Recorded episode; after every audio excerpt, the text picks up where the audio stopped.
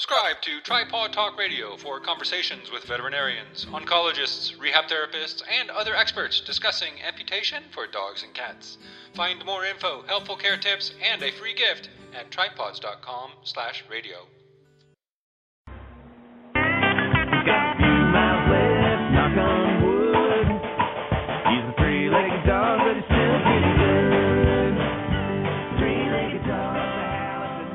Thank you for tuning in to Tripawd Talk Radio, where we're spreading the word that it's better to hop on three legs than limp on four. Hosted by Jim and Rene and Wyatt Ray of the Tripawds blogs community at tripawds.com. Jerry's place for canine amputees and their people.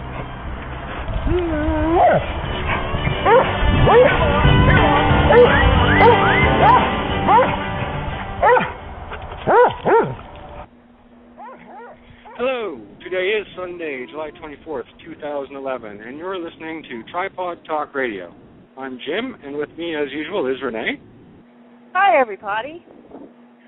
We've got a very important show for you here, so join us in the live chat room at tripawds.com slash chat or call 310-388-9739 with your questions. On the phone with us is Jillian Myers from Healthy Paws LA to discuss the importance of having some basic knowledge about fir- pet first aid, safety, and CPR for dogs. Jillian is a Pet Tech certified instructor of pet first aid, CPR, and care certification classes in Los Angeles, and you can find out more at healthypawsla.com. Jillian, thanks for joining us on Tripawd Talk. My pleasure, Jim and Rene. Happy Sunday to everybody out there. And happy Sunday to you, Jillian. and thank you so much for being here. Um, can you tell us a little about why you started Healthy Paws? I certainly can. Um, you know, I always considered myself a caring and conscientious um, pet owner, and back in 2007, I had taken my seven-year-old um, uh, miniature dachshund, Diego, in to get a routine teeth cleaning. And, um, you know, I did all the preliminary tests to make sure that he falls within the normal guidelines, um, you know, as far as his health goes. And when I picked him up, you know, I knew something was wrong. And I said something to the vet tech. I was like, you know, he doesn't quite seem right. He doesn't really seem right to me. And the vet tech was like, oh, he's just coming off his anesthesia. And I thought, okay, well, she's a professional. I'm not, you know, so I get in my car and I go home to my dad's house. I was actually back in Indiana visiting my family, and I, my dad takes one look at Diego and he's like, he doesn't look right, and I was like, oh, don't say that because all the way home I was, kind I had this feeling in my gut, you know. Mm-hmm. So we called the vet. Yeah, we called the vet. It was busy. They were a little overbooked at that time, and so I called him again and I talked to the vet tech. She said, give him an antibiotic, and I said, well, he can't even swallow water, you know, and um she said, "Well, let me talk to the doctor. Call me back in five minutes." And so I call back in five minutes, and she said, "Well, the doctor said bring him on in." So I pull out of my dad's driveway and I stopped, and thank goodness I did because I, I asked my dad. I said, "You know what? Can you drive so that I can hold Diego?" Because we started driving, and, and this is about my dad lives right on the outside uh, of town, and so it was about a, a 20 minute little drive, and about halfway there, Diego just went limp, you know, and. Oh. Yeah, I had, you know, I, I knew about pet first aid CPR classes, and I had always planned on taking one, but you know, life got in the way, and you you think it's not going to happen to you, and then when it does, it's the worst feeling ever. So, you know, I did the whole bargaining with God kind of thing and that kind of deal, and yeah, I blew into his mouth, which is now I know is not the right thing to do, you know, and and and we got there. They worked on him for a half an hour, and he died. Oh my God. Yeah, and um it was a really this is actually one of the first times I've gotten through it with it where I don't cry. I'm halfway in the middle, you know. But it's it's it's a it's a a story I talk about in my class because it is so important. You think it's not going to happen to you, and even though it's a routine teeth cleaning, anytime or or even if it's you know spay and neuter, you know, not that I'm saying these these, these procedures shouldn't be done, but you need to know that anytime a human or an animal goes under, there is a risk, you know. Um, so that made me um, decide to take the pet or become an instructor for, for pet first aid and CPR because I don't want anybody to go through what I have gone through, you know. And had I known then what I know, I mean, ha- yeah, had I known then what I know now, would I have been able to save him? I'm not sure. You know, would the rescue breathing or the CPR have been able to save him? I don't know, but I do know that I would have been able to recognize the signs that he was in shock. You know, he he was so out of it. He was um cold to the touch. Um I would have known how to do, you know, check his capillary refill, which is something that we teach in the class, and that his that his breathing was very labored and I would never have left the vet's office. So that would have been an hour that he they could have been working on him, you know, before he got to the point that he did. So that's why I, started doing that. Well, we want to know more about this um, Pet Saver, Pet CPR, First Aid, and Care certification. Who takes the course? What kind of things do they learn? Well, actually, anyone involved with animals, whether they're just you know your your typical pet owner or any pet care professional. When I first started uh, teaching the class, it was mainly pet pet care professionals, dog walkers, groomers, trainers, that kind of thing, because they they actually know that this class is out there and and that it should be you know part of their re- repertoire as a pet care professional. But um, I recently started teaching it for the um, West Los Angeles College and Santa Monica colleges as part of their continuing education class. And because they send out 180,000 brochures to the area, it's really, you know, been informational and I've been packing these classes out with your your just your typical pet owner. And so anyone involved with any kind of animal, I mean any any kind of, you know, dog or cat because that's what we concentrate on, um should take this kind of class, they would benefit. And the type of things we cover, it is an 8-hour course and it's basically three three classes in one. Two hours is called caring for your senior pedicine, and that's really about you know a lot of people are like, well, my dog's not a senior, but it's really about the steps that you need to take in order to get your animal to be a senior. And then another two hours is called dental care for your pets because um, good oral hygiene, and this is true for both humans and for animals, good oral hygiene can extend your life up to 30%. And a lot of people don't know that. So we, we teach different um, about how to um, recognize periodontal disease and how to brush their teeth and that kind of thing. And then four hours of the class is the actual first aid and CPR. And we talk about um, rescue breathing and CPR and choking management, um, uh, what should go in a first aid kit, uh, snout to tail assessment, bleeding protocols. I mean, we cover a whole gamut of, of things in that four hours. It really is that eight, eight hours. It's jam packed full of information. Good, and I if would you love to take that class. it it really is amazing. You know, I mean, obviously, you know, you guys have been around dogs. You're, you're you know pretty well informed, but you never know what you don't know. Um, and I haven't had anyone come to the class. Everyone that's taken the class, I kid you not, they're just like, "This is great. I love it," and it's it's really exciting for me because you know there are potentially hundreds of dogs whose lives I might be saving because I'm bringing into awareness different dangers that maybe the pet owner wouldn't have thought about in the first place. Yeah, well, um, tell me now, uh, how does uh, pet first aid dif- differ from that being done on a human? How how is it different on a dog or cat? Well, there are some things that are similar, some things that are different. You know, for instance, if we're talking about um you know, bleeding protocols, you know, with both humans and with animals, we're going to elevate, we're going to apply pressure, we're going to, you know, wrap, we're going to immobilize if there's fractures. So those kind of things are diff- I mean are the same.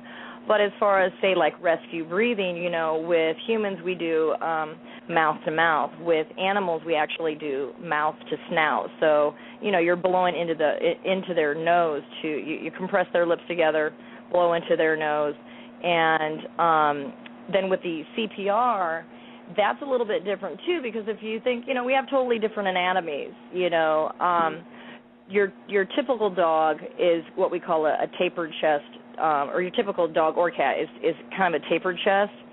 So it's easier to work on them from side to side because that's from side to side is the the shortest distance to get to the heart. And you know, typically they're laying on their side anyway if they're if they're um not having any any heartbeat. Um where your dog is maybe um like a barrel chested dog, like a um uh English bulldog or maybe a mastiff, you know, where they have those those big chests you actually mm-hmm. will roll them up so that they're laying on their back, and then you do the CPR over their heart, kind of like a, like you do with a human. So there are some similarities there, but you know, just because you know we have we're, we're different anatomically, so similarities and differences. You, you mentioned a snout to tail assessment. Can you kind of briefly describe what that entails without going into you know everything that your course teaches about it? Right. Yeah. Uh, certainly. The snout to tail assessment. It's basically just what it says. We're going to go from snout to tail with deliberate intent and what this does is it establishes a baseline for your pet's health because that which can be measured can be improved. And this actual, you know, most people hopefully they're not going to have to do CPR or rescue breathing. It's like I think the statistic is like less than 2% of us will ever have to try to do that on our animal. But the snout to tail assessment is something that every animal um owner should know um how to do and they should do it on a weekly or or even you know a couple times a week basis and you're basically you you start at the snout and you're you're um checking the area for lumps, bumps, bruises, um, tenderness, and, and you go from the snout over the head. You check the ears. You're checking the eyes. You know, you're looking for differences from maybe the last time you did it, and you you keep a pet health diary. This is so important. We, you know, because you know a lot of times when a um, pet owner takes their animal into the vet, maybe he's you know scratching or something like that and the pet owner's like, "Oh yeah, you know, he just started doing this or, you know, and this is why I brought him in." Well, the vet's looking at it at at the animal and they're seeing like um scarring and they're seeing massive hair loss and the veterinarian knows that this has been going on for a while, but because of our busy lives and our, you know, it just has been brought into the pet owner's awareness. So if we're actually examining our animal on a on a weekly basis, you know, we can see from one week to the next week, you know, if there's differences. For example, with my little, I have a little dachshund now. Um, her name's Angel Baby, and Angel Baby has this kind of like little funky wart in her ear, and I'm just, it's it's my vet said it's from a virus, you know, and I'm giving it, her these herbs, and so that's one thing that every week I'm monitoring this because if if it gets kind of large and really funky, you know, we're going to end up having to do surgery. But I'm keeping an eye on it. You know, if the if the herbs work and maybe it starts going down smaller, then we can we can avoid that kind of thing. You know, we've had people that that have went home from our class and done the snout to tail assessment. And this one woman she um found a pea-sized um like a like a cyst on the side of her on her of her dog and she took it into the to the vet. And they did a needle aspiration and it came up benign. Well she kept an eye on it and 3 months later this cyst thing had grown to um like the size of a walnut and they did a needle aspiration and it came up cancerous. So you know they did a surgery they got it when it was still small as opposed to being you know a, a large problem and the dog lived so if you if you catch things when they're small, it's not only um easier on the dog because it's going to be less invasive, you know, if they don't maybe they don't have to do surgery, but it's also less invasive on your pocketbook. Because as we know, you know, vet bills are not going down anytime soon. Oh, we know all about that. Yeah. um, Yeah. Well, um, you know, one thing I want to talk about before uh, we run out of time is um, with the the incredible heat that's going on around the country right now. I don't, I don't know what it's like where you are, but today we had temperatures in the 90s, and um, there's a lot of lethargic, really tired dogs around here. Um, can you tell me what are some of the the signs of heat stroke in a dog or heat exhaustion, and, and what are some things we can do to help them when when the weather is really hot like this? Well, just like you said, they can get you know very lethargic, very tired. Um, they um, may start foaming at the mouth. Okay, they um, you know you get it a lot when you um, like say you know you get these people that just aren't thinking and they leave their dogs in their cars. Even sometimes you know they may leave the car or the dog in the car with the windows rolled down in the shade, but you know just like you're saying, if it's hundred degrees or more, it can still get very hot in that car. And you know we we see temperatures of it gets up to 115 uh, 115 degrees in in like 15 minutes. And there's another way you can check if um if it the gums of a dog are very um, telling as far as a dog's health goes. And if it's Yeah. experiencing some type of um, heat stroke or heat injury, um, it may be like the the, gr- the gums may be like really, really like bright red. Normally they're supposed to be like bubblegum pink.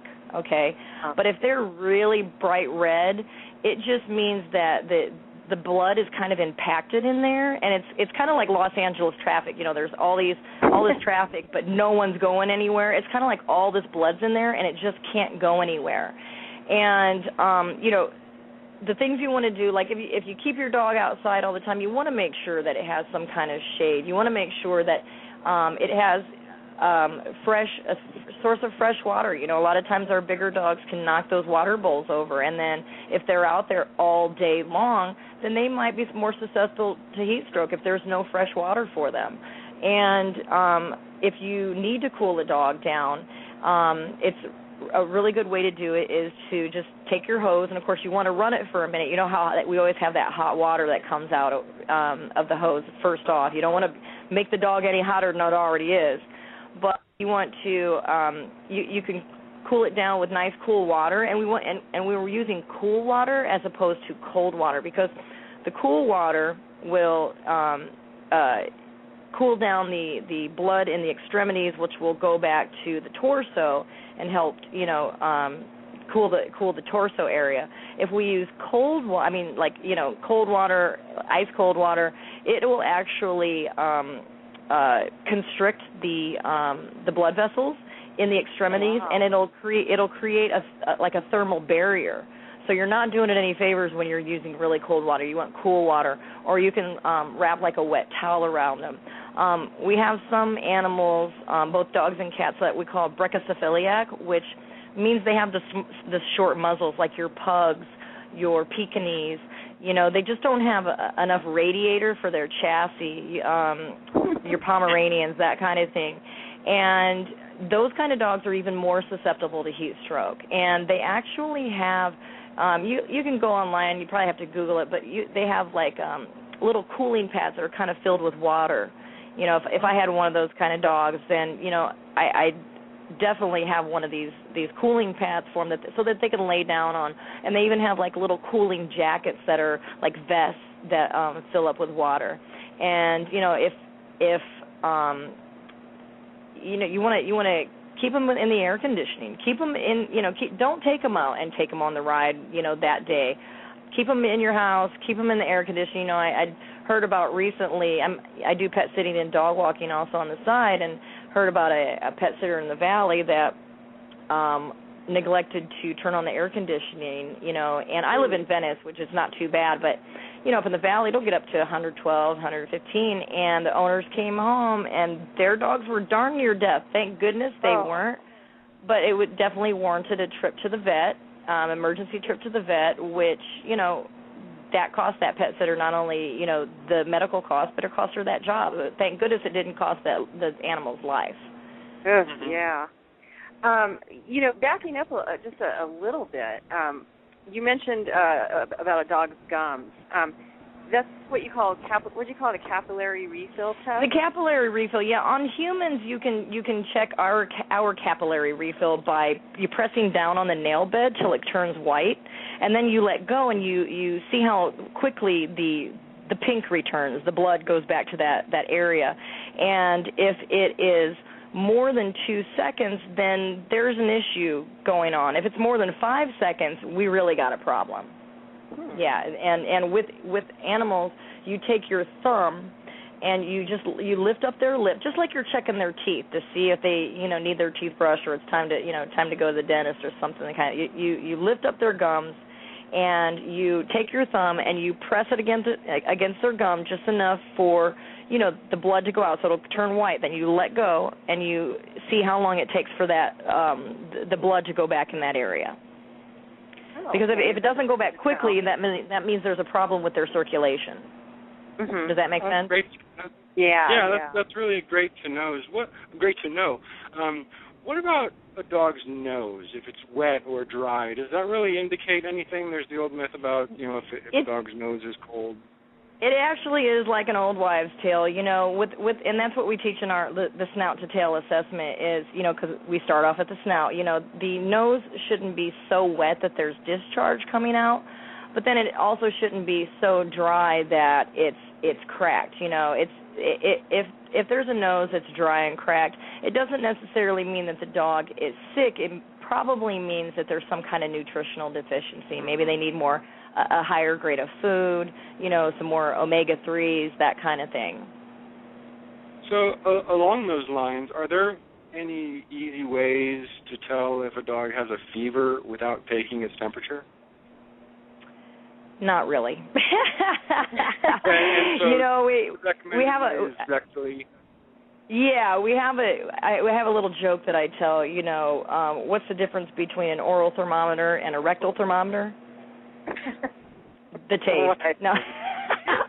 yeah, once once it's a once it, there it's the same thing because when I first took this class I was like, what's they talk about a rectal thermometer and I'm like, what is that? And they're like, it's the same thing. You just once it's a rectal thermometer, it's always a rectal thermometer. Yeah, So and are there and any tips for how to um, do that with your dog and and not have him uh, say uh, is an easy way to do it with dogs and not bother them so much? Well, you know what? You gotta you gotta get some KY and lube it up. I mean, that's that's really the only Okay. deal. I and and get someone to help you. You know, and and and we always say use a digital thermometer because they're they're more accurate and they're a lot quicker. You know, you don't want to be breaking off one of those dealios. You know, anywhere they Yeah. shouldn't be broken off. And I personally don't like doing it. You know, but it's something that you need to do. Again, we go back to this the snout to tail assessment because you there there's a certain um range that pets fall in. Just like humans you know they say we're 98.6 well i'm actually a little bit hotter than that. I usually run a little bit hotter.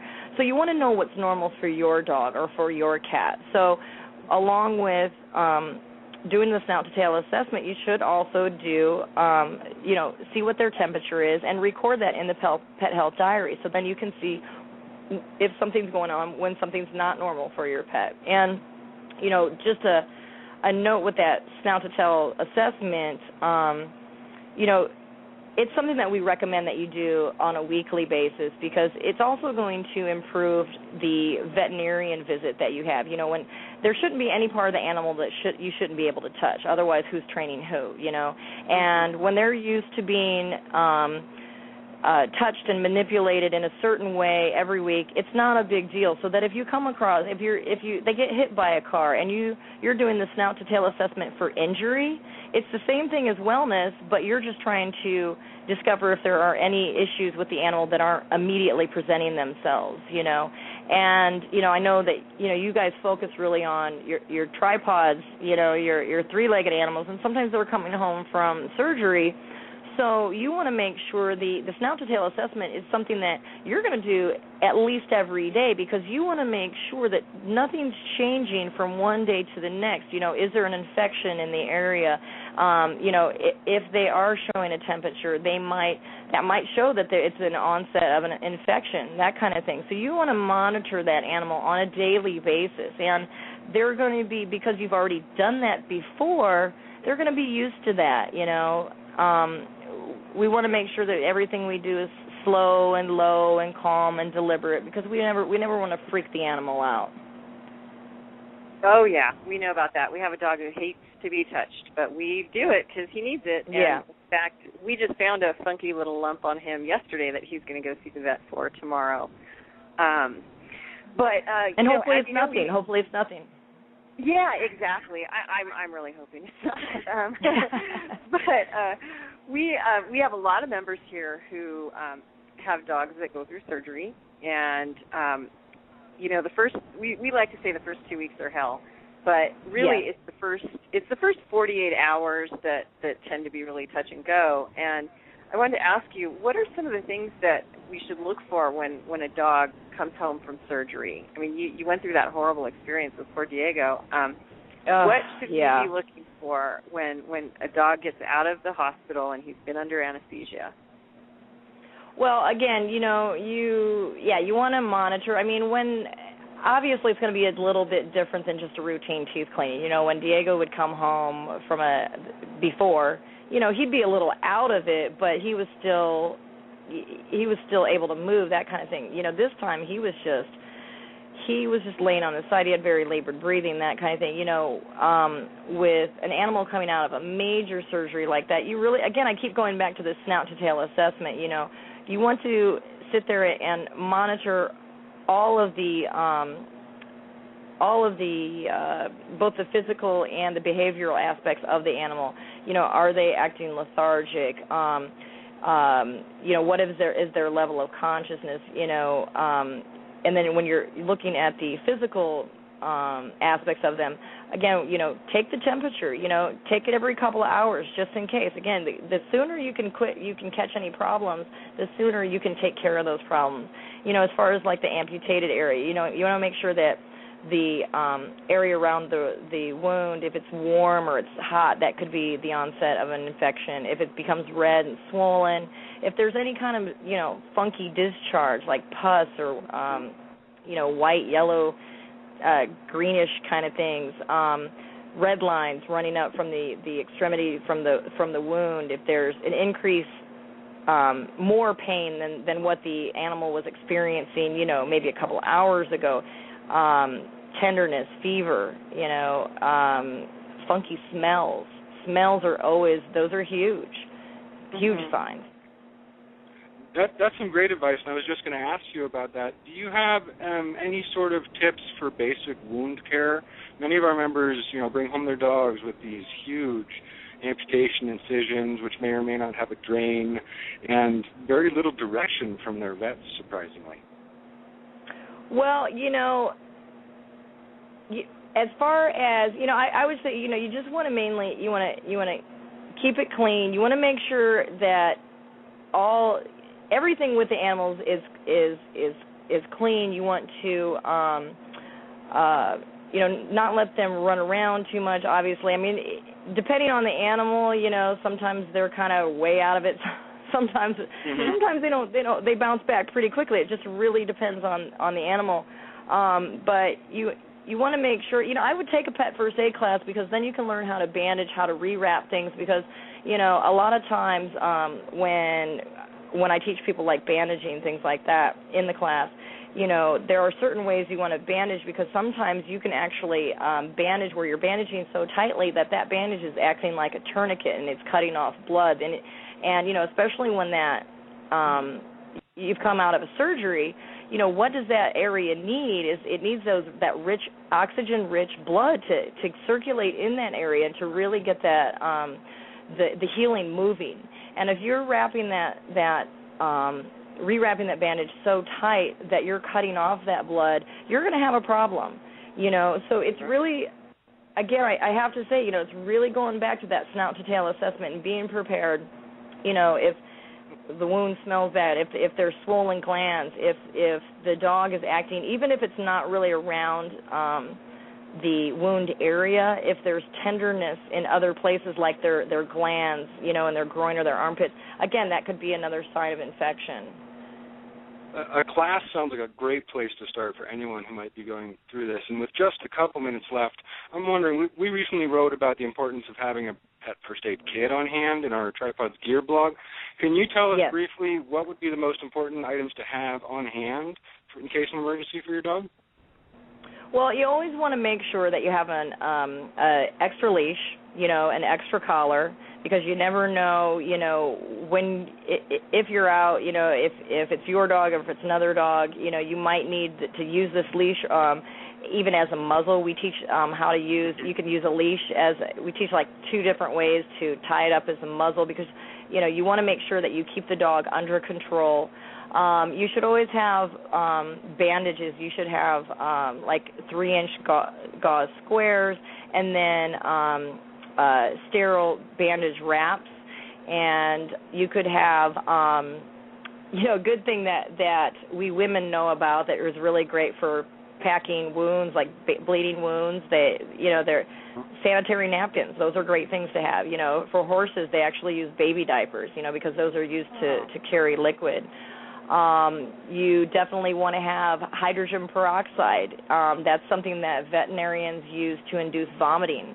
You know, if your animal has gotten into something that's um, poisonous, hydrogen peroxide works really well. But again, you want to take a class, you want to talk to your veterinarian to know about what the dosage dosage level should be for your animal's size. Um, That's that's Uh, wonderful, wonderful advice, Maria. I really hate to cut us off here, but we're running short on time. We need to go. I want to thank you for your time and tell listeners they can find a selection of helpful pet first aid kits at gear.tripawds.com. And for the best amputation recovery and care tips, join the discussion at tripawds.com slash forums. Thanks again, Jillian. thanks, Jim. Thanks, Rene. Thanks, Julian.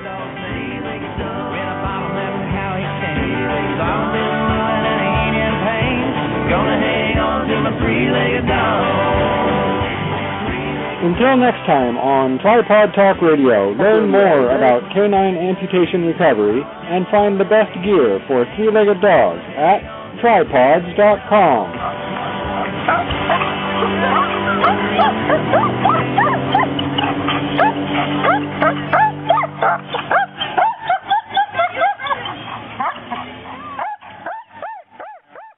Thank you for tuning in. Subscribe to Tripawd Talk Radio for more pet amputation tips from experts and claim your free gift just for listeners at downloads.tripawds.com slash podcast.